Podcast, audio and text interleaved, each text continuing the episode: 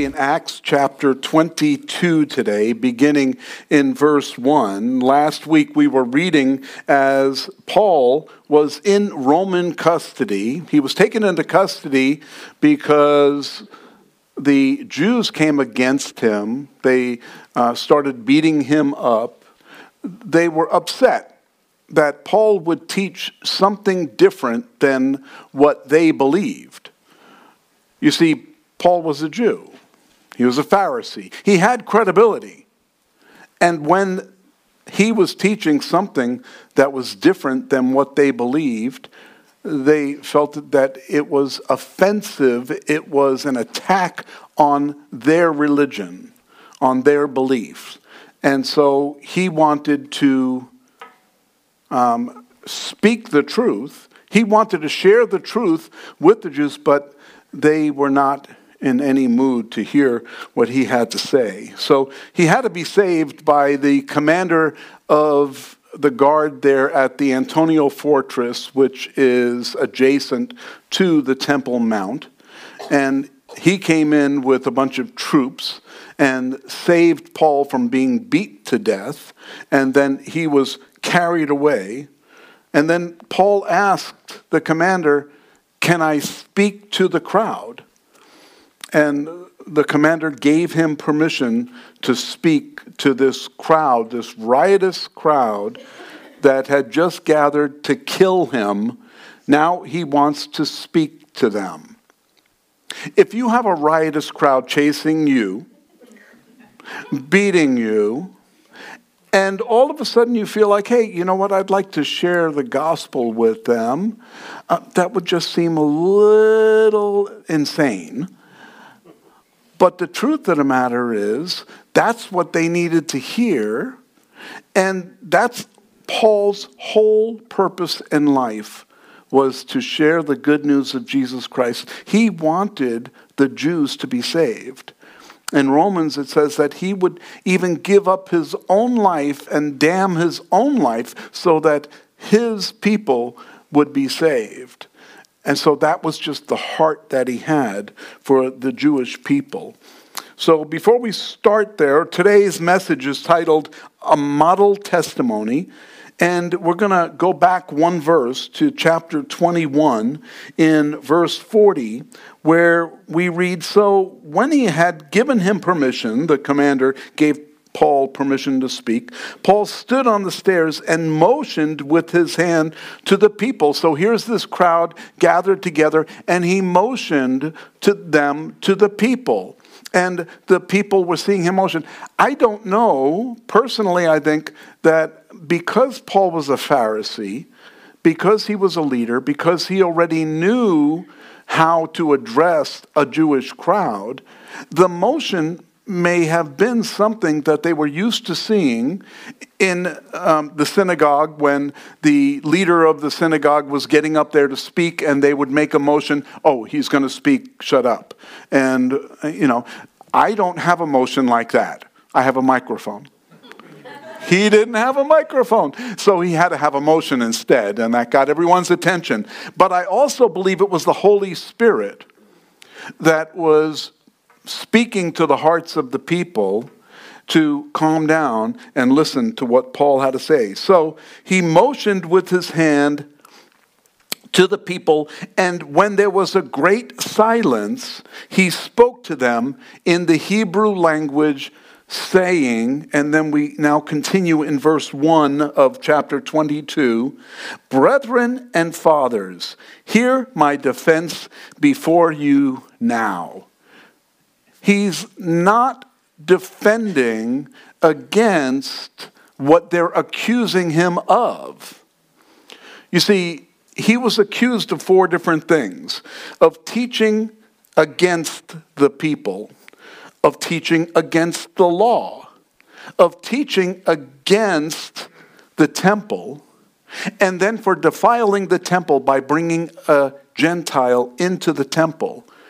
That's what he was accused of by the Asian Jewish leaders that had come into Jerusalem for this ceremony, this celebration that they're having for Pentecost. You see, they come for these different holidays, and the town swells, the city swells with all of these people from all over the place. Many of them uh, are from different cities that don't even know what's going on as far as Paul is concerned.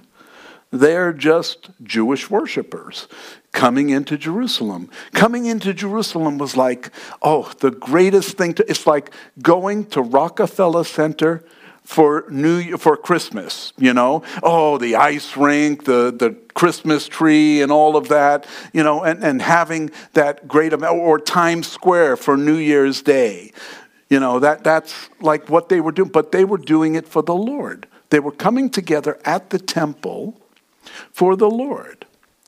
We have to remember the mindset of the people from back then. You see, there were two groups of Jews that were the leaders, that were part of the Sanhedrin, and that were the Sadducees and the Pharisees.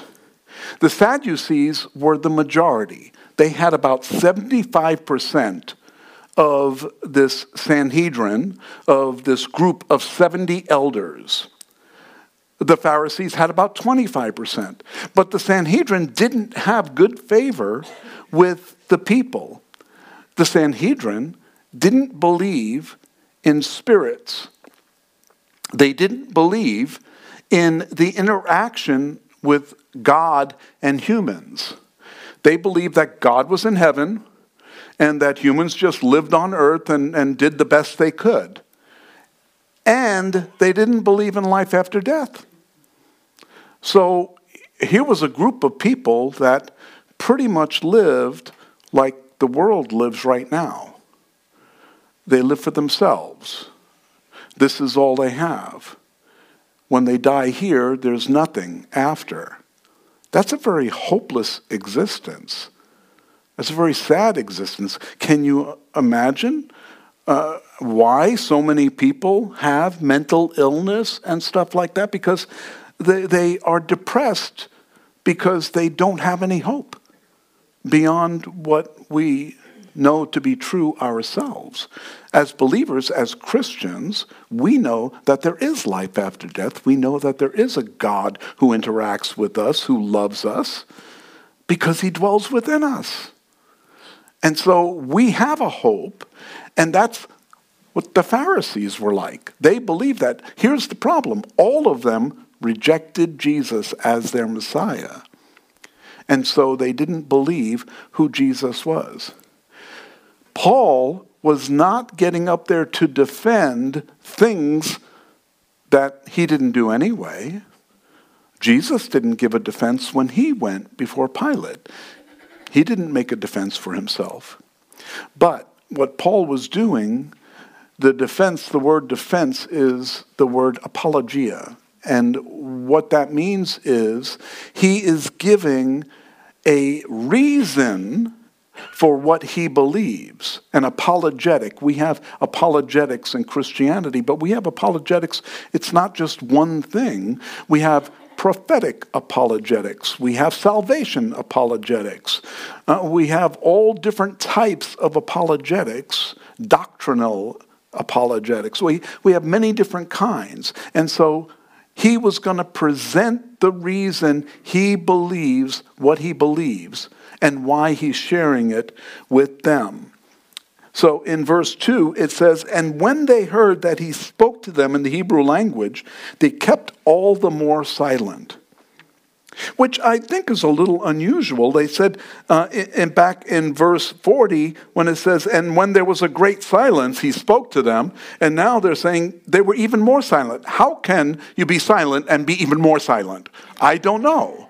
But that's what, that's what it says. So I'm reading it to you. That's, he w- they were even more silent because he was speaking to them in their language. Something they didn't expect, obviously, that he was going to speak to them in their language. And then he said, I am indeed a Jew, born in Tarsus of Cilicia, but brought up in this city at the feet of Gamaliel. See, being from Tarsus and Cilicia, he was not a um, Jerusalem Jew, one of these leaders that were born and raised in Jerusalem, but neither were most of the people that were there because they were all there for the celebration, for the Pentecost celebration. So uh, they were all here in that city and they were hearing him speak about being from there. But then it says, I was raised by Gamaliel. Gamaliel is like Billy Graham. Everyone knows, every Christian knows, it doesn't matter what your denomination, what you believe in Christianity, Billy Graham, everyone knows. And everyone knows what Billy Graham's message was. He didn't talk about prophecy, he didn't talk about doctrine and theology, he talked about salvation. Everyone needs to have a relationship with Jesus Christ. Billy Graham kept it very, very simple he shared in such a way that anyone could understand. That's because the gospel is for everyone. And he wanted to reach as many people as he possibly could. Paul was the same way. Paul was trying to reach everyone with this gospel. And so but he's teaching these Jews. He wants to find that connection. You see, when he started out in verse 1, he said, Brethren and fathers. He was talking to them as if they were related. You see, when you call a Christian brethren, we're talking about brothers and sisters in Christ. We, if you are a believer in Jesus Christ, we are believers together. We're brethren in Jesus Christ excuse me, in Jesus Christ. We're brethren, we're family in Jesus Christ. Uh, but he is talking to Jews now. There's a little difference because he is not really brethren as far as religious belief with the Jews, but he is because he's a Jew. He's a full fledged Jew. He was risen, he came up through the ranks as a Jew. He was what he calls a Hebrew of Hebrews.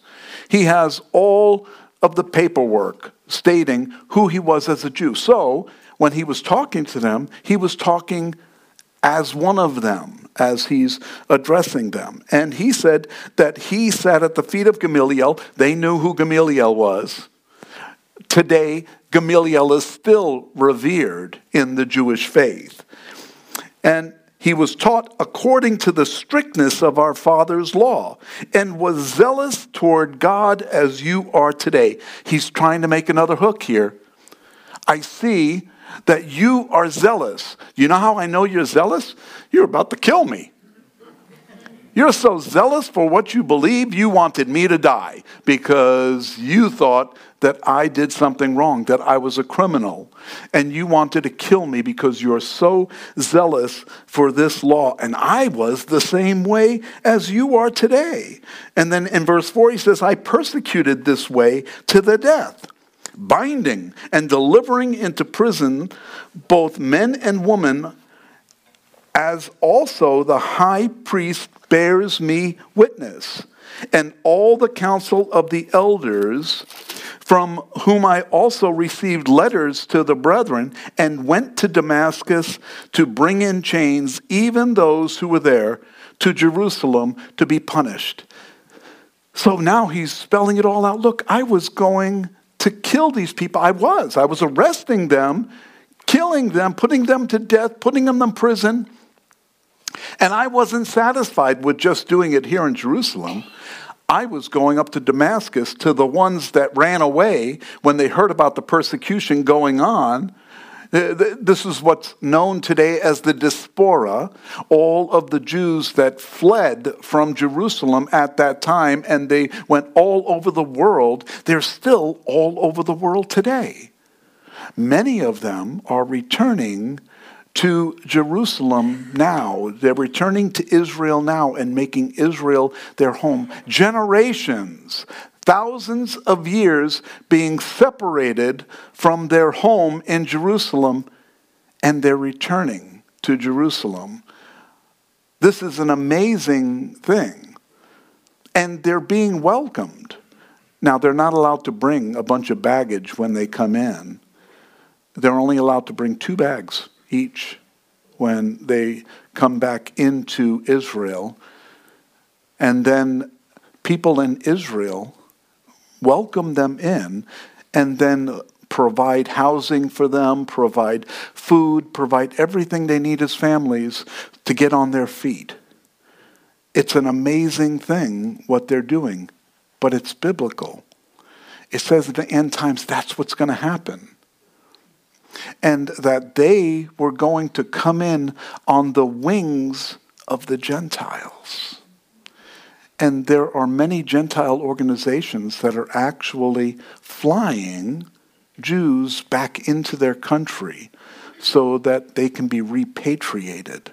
This has been going on since 1948, but it's happening ever more today. It's happening on a regular basis as they return to their country. And so he was going up there to punish those that had fled. They weren't Jews that fled they were, um, and Jewish in, in uh, the fact that they were born Jews, but they were Christians. They were being persecuted. They were specifically being persecuted by Paul. And so they ran away. And now it happened as I journeyed and came near Damascus at about noon. Suddenly, a great light from heaven shone around me. Folks, when it's noon in Arizona and there's a great light, it's called the sun and it's cooking you.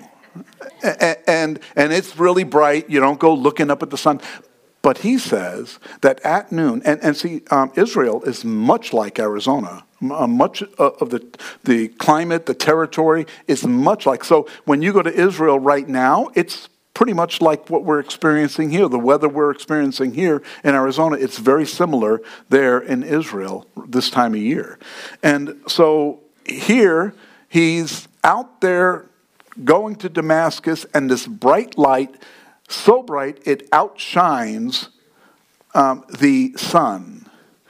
It's at noon, and it shines around him, and I fell to the ground and heard a voice saying to me, Saul, Saul, why are you persecuting me? So he fell to the ground. It was, was the, the light so bright that it knocked him to the ground. I, I think mostly for fear at that point, he was knocked to the ground. And then he heard the voice Saul, it, the voice knew his name. Saul, why are you persecuting me? And so I answered, Who are you, Lord? You see, he knew.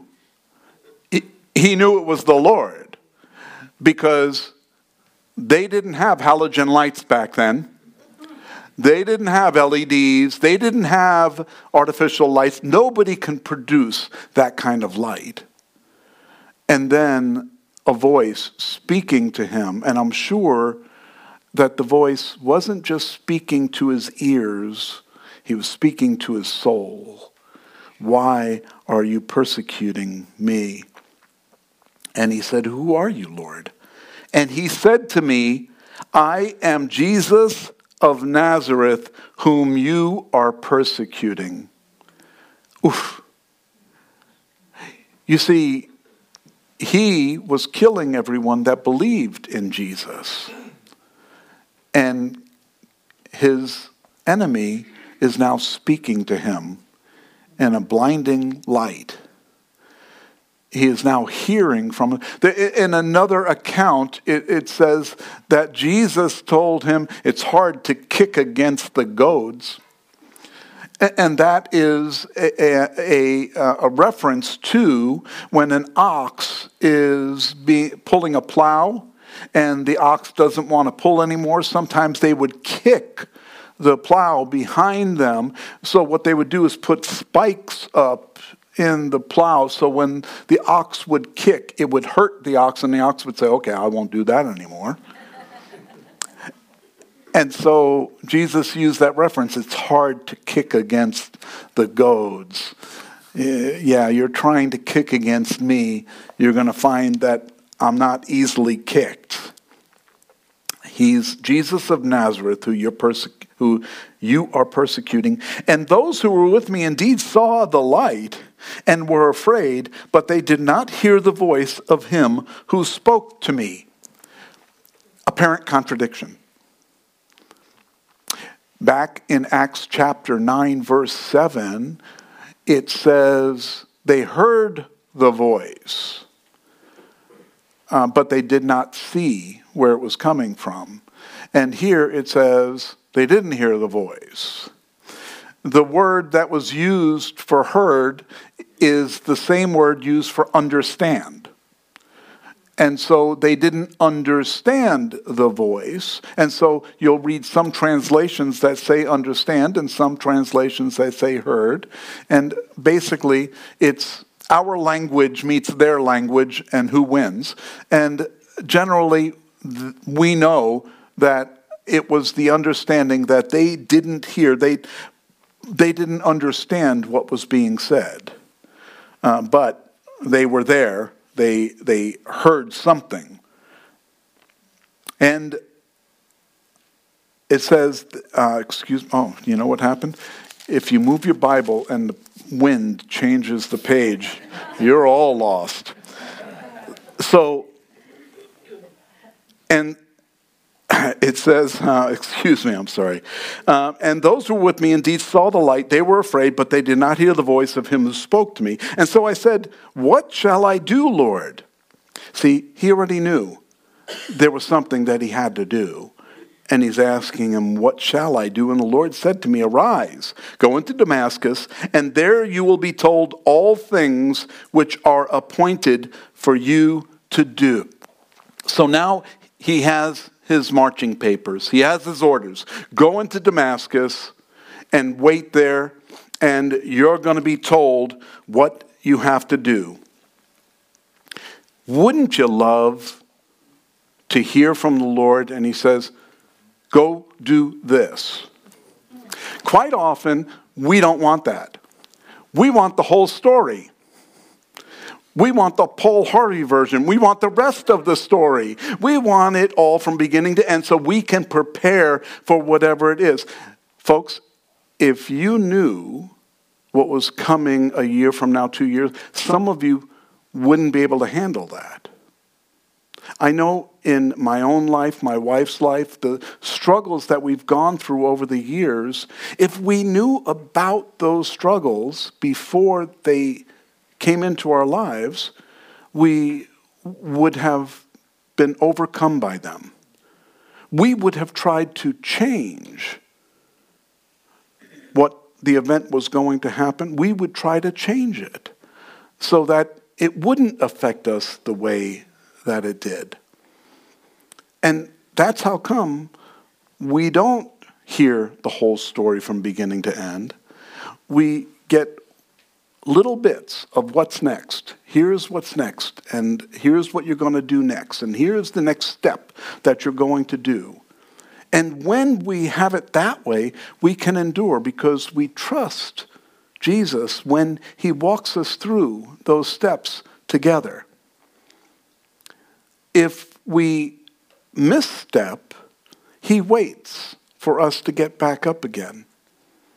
Have you ever had a trial where you were going through it and it, it just seemed to be too much and you misstepped, you walked away from the Lord, or you just ignored everything that the Lord was doing and you just said, Oh, I'm going to wait for this to end. I'll wait.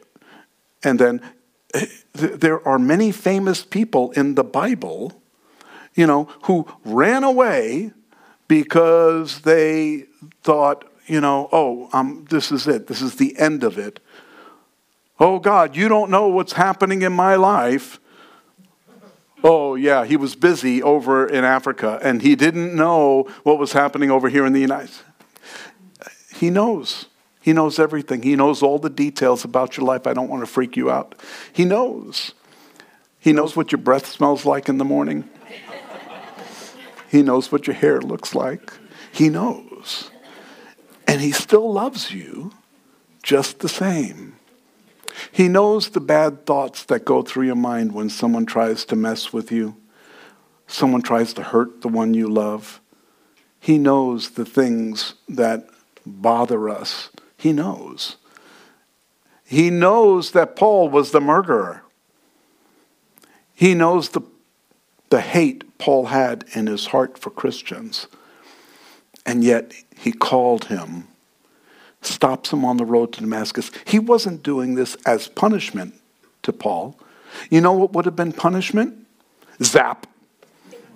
That would have been punishment, right? See, if I were God, there'd be a lot of zapping going on. right? Right? And, and so he knew Paul, he knew his heart. You see, here, here's the thing that we don't get to see. He knows the beginning from the end. He knows where we're going to be in a year from now, five years from now. He knows where we're going to be for eternity. And we just have to trust Him. And when we trust Him, things become a lot easier. We can find peace in this world. Regardless of what's going on in the world right now, we can have peace. But it doesn't seem like the world has peace right now if you watch the news, it's like there's no peace because of all of the things that are going on in the world. People are so messed up. Well, they were messed up before. We just have the news to be there when they mess up so that they can tell us all what happened and, and every bad thing that's going on. What they don't really focus on is the good stuff that's going on. It's going on in the life of believers.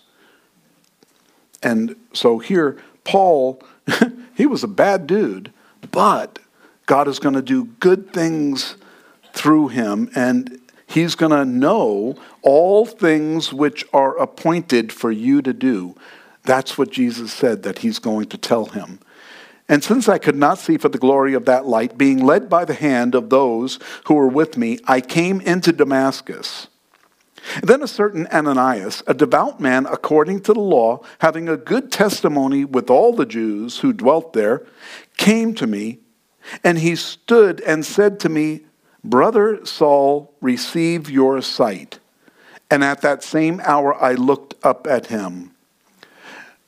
You see, God already had a plan. He already had this guy, Ananias, that he was going to send to speak to Paul. And Ananias, it doesn't really mention it there, but Ananias was like when, when the Lord spoke to Ananias, I want you to go and I want you to speak to Saul. Ananias was like, huh? Saul? He's the one killing all of the Christians. And now you want me to go and speak to him and, yeah, because I'm going to show him all the things that he has to suffer for my name's sake. And Ananias was like, Oh, he's going to suffer? Okay. now I'll go. And no, he didn't say that. He didn't say that, but I would have. And, and Ananias went and said, Brother Saul. He recognized that God had called Saul and is now indoctrinating him into the family of Christianity. He is now a child of God, and he is Ananias's brother in the Lord. Remember that Saul, when he went into Damascus, he was blind. He was led to this room in Damascus, in this place. And while he was there, he didn't eat for three days. He didn't drink for three days. He just sat there blind for three days. Ananias didn't show up for three days. It's kind of like Lazarus in the tomb, being completely cut off from the world. But three days, I'm sure he wasn't sitting there wondering how his 401k was doing. I'm sure he wasn't concerned about the things of the world he was waiting to hear from the Lord because the Lord said, I'm going to tell you what's coming. So he was waiting there to hear from the Lord. Sometimes we have a problem with that. In our microwave world, we have a problem with waiting on the Lord For they that wait upon the Lord, he shall renew their strength. They shall mount up with wings as eagles. They shall run and not be weary. They shall walk and not faint. And, and when we hear that, we think of waiting like Paul is waiting there, doing nothing. Being, but we are also called to wait on the Lord, except it's a different kind of waiting. We serve while we wait we still do what the Lord has called us to do, and we serve while we wait for the Lord to tell us to do what's next. It's just the fact that we, we want the whole plan now. Show me the whole plan. Can you imagine building a house one room at a time? Here, here's the drawing for this room. Now, now you're going to build this. And all right, after you're done with that, I'll give you the next. It, you couldn't build a home that way, right? But that's the way we live our lives in Christ because He's not going to give us the whole plan. We wouldn't be able to handle it. And Paul is going to be given the whole plan and he's going to have to deal with this. So then he said, The God of our fathers has chosen you that you should know his will and see the just one and hear the voice of his mouth. For you will be his witness to all men of what you have seen and heard. And now, why are you waiting? Arise and be baptized and wash away your sins, calling on the name of the Lord. And so he gets his first instruction from Ananias three days later. Uh, he's told that he's going to hear from the Lord that he's going to see the Lord and that he's going to know what to do after that. I, I know that hearing from the Lord audibly would be amazing, but actually seeing him? Uh, well, we know that that actually did happen, and that he spent time with the Lord out in the wilderness that he was mentored by Jesus himself in the wilderness. And so here, um, he's getting this information ahead of time. Wouldn't you like to know the will of God and see the will of God and hear from him? Well, he speaks to us in a different way. He didn't, we didn't have the New Testament in Paul's days. He was busy writing it. And so now that we have the New Testament, we can hear from the Lord. See, our faith comes by hearing, and hearing by the Word of God. And so we hear in a different way. We may not hear audibly, but we hear with our hearts because we read the Word and it speaks to our hearts. And that's why it's imperative for us to read the Word. Even if you don't understand what you are reading that day, read it. And let the Lord speak to you through the Holy Spirit. He will reveal what it means. You can buy a commentary and hear from the commentary of what the, the book says, but the commentary is written by a person that is only going to give you a, per, uh, you know, individual perspective. I like hearing from many different people. I even like hearing from people that tell me a scripture. Hey, this really spoke to me today, and I read this, and you know, this is what the Lord spoke to me uh, through this today. I just love hearing that because that's how the Lord speaks to each of us through His Word.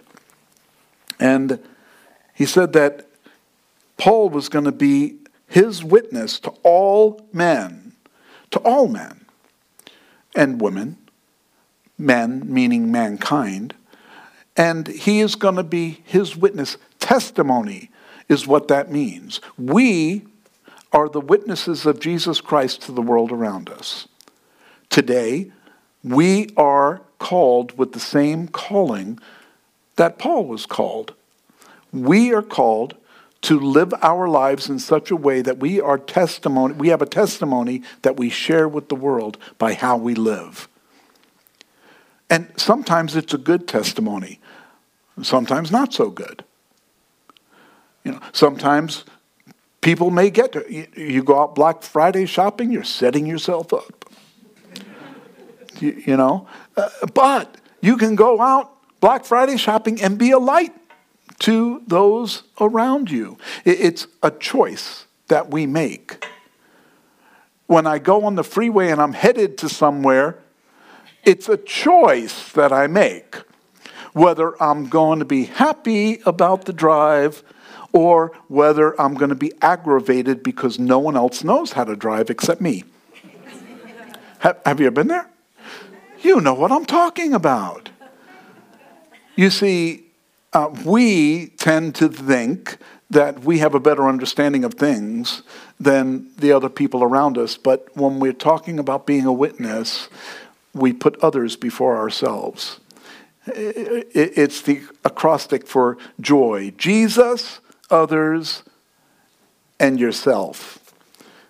And, you know, when we think of things that way, it's, it's hard because we always want to put yourself first.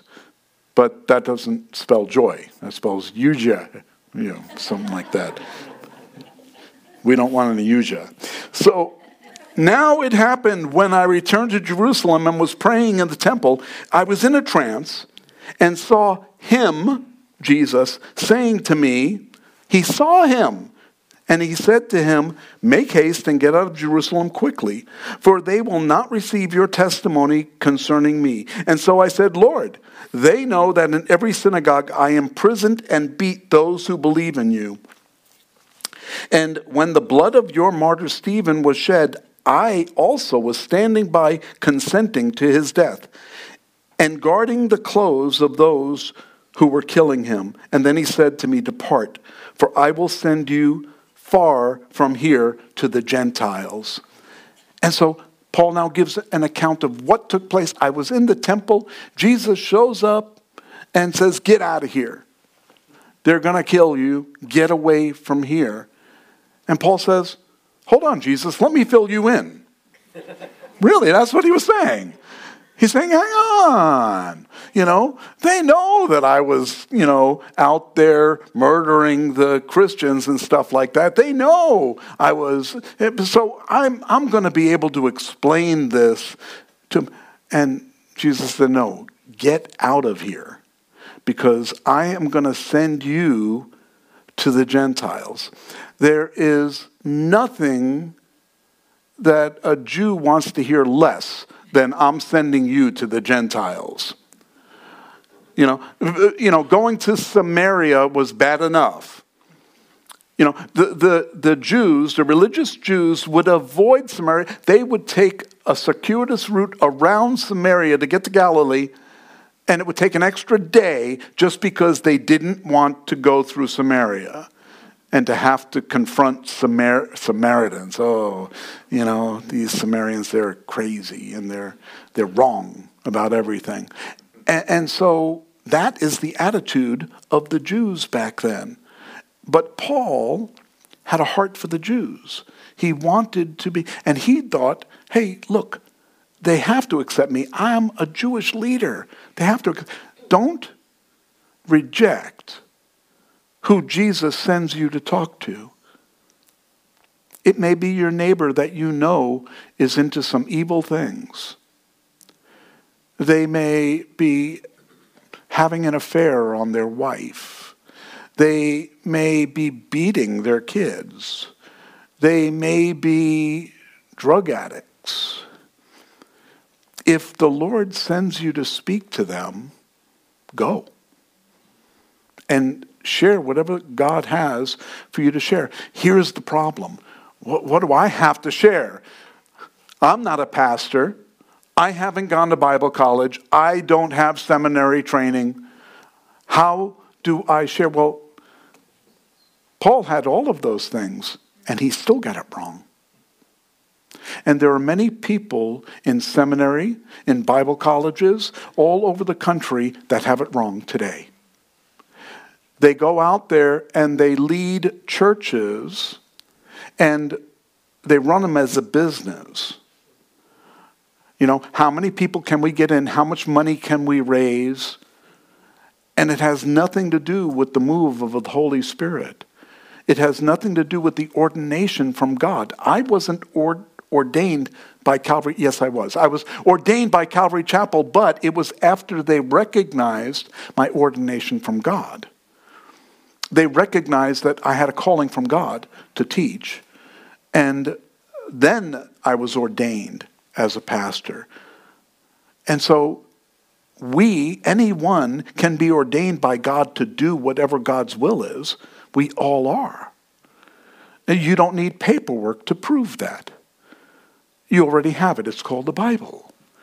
We are all ordained to share the Word of God with those around us and to live it so that they can see it without us even having to share one word. So, Paul is going to be going to the Gentiles. The Jews don't like that, first of all. Second of all, they don't believe Jesus was the Messiah. Do you know that the whole time he was talking about Jesus here, they still kept silent? They didn't get upset. They didn't start arguing, hold on, Jesus isn't the Messiah. We put him to death. If he was the Messiah, he would still be alive. Because they didn't even read, well, they did. They read Isaiah 55. They knew what it said, they didn't believe it in their heart. If they believed it, if they believed Isaiah 53, if they believed it, they would know he's going to come, he's going to suffer, he's going to be put to death and he's going to rise again. They didn't believe any of it. Verse 22 And they listened to him until this word, the Gentiles, and they raised their voices and said, Away with such a fellow from the earth, he is not fit to live.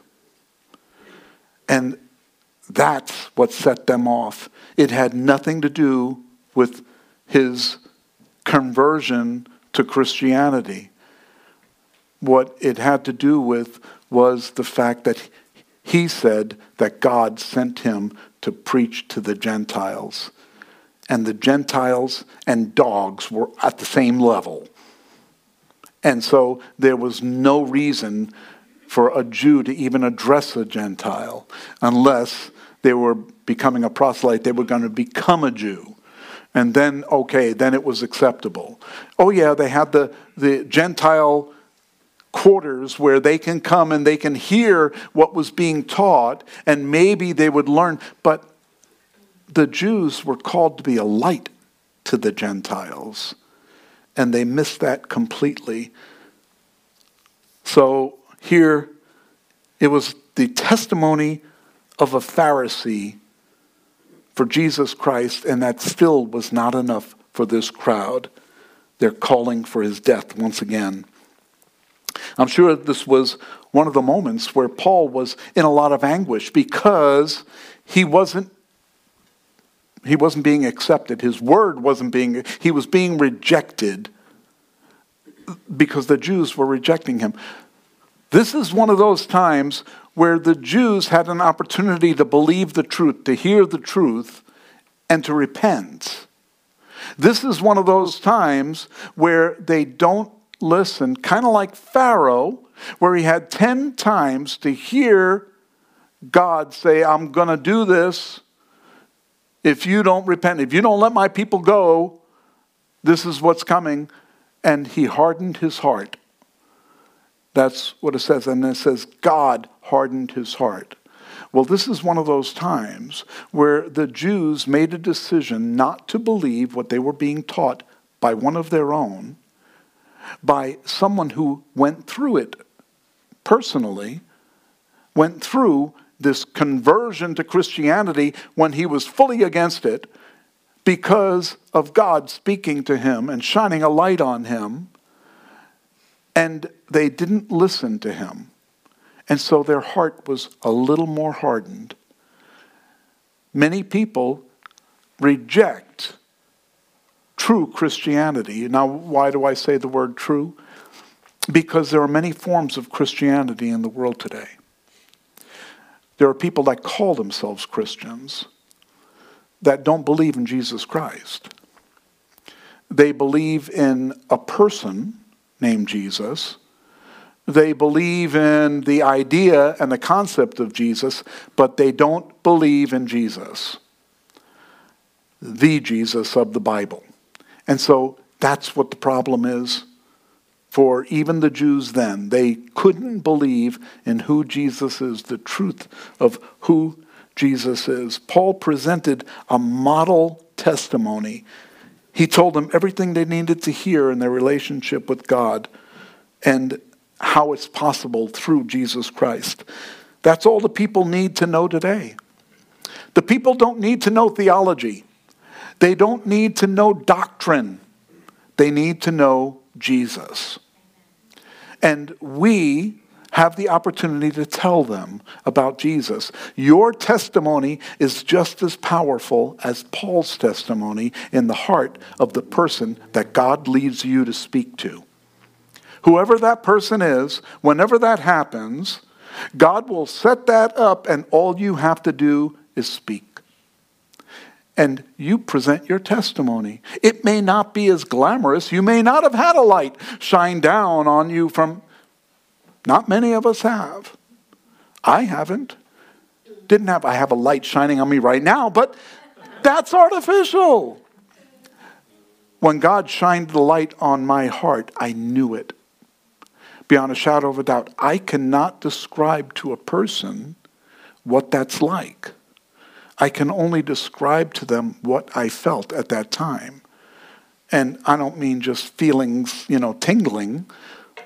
I'm talking about the fact that when Jesus spoke to me, it was as if he sat on the foot of my bed and read the whole Bible to me. I knew beyond a shadow of a doubt that everything that I was told about Jesus was true and that that's what I was missing in my life.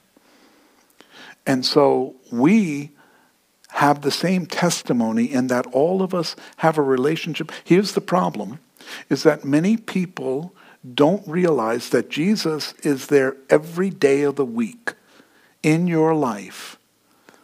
And when we start thinking about it that way, when we start considering Jesus every day in everything that we do, uh, then it just starts coming out of us naturally the, the thoughts that are in our head come out of us naturally and we share the good news. Hey, you know what Jesus shared with me yesterday? I was reading and he shared this with me and it was really powerful and I was able to see something fresh that I didn't see before. And when you do that, that person that God brings along, there were hundreds, maybe even thousands of people there that day when Paul spoke. It doesn't mean they all became believers. As a matter of fact, they didn't. They were calling for him to be killed. Just because you share with someone doesn't mean they're automatically going to be saved. You may be there to plant the seed or to water the seed that someone else plants. But nevertheless, you are gardeners and I hope you're not a gardener like me because I kill anything that's green and trying to grow in the desert here. I, am not very good at that type of gardening. But you just apply the water and let God do the harvest. When He does it, it's fruitful. It grows, it multiplies. That's what we're called to do. Hey, this season is the best season ever to be able to share that good news, especially as it gets darker in the world, the light shines all the brighter. Amen.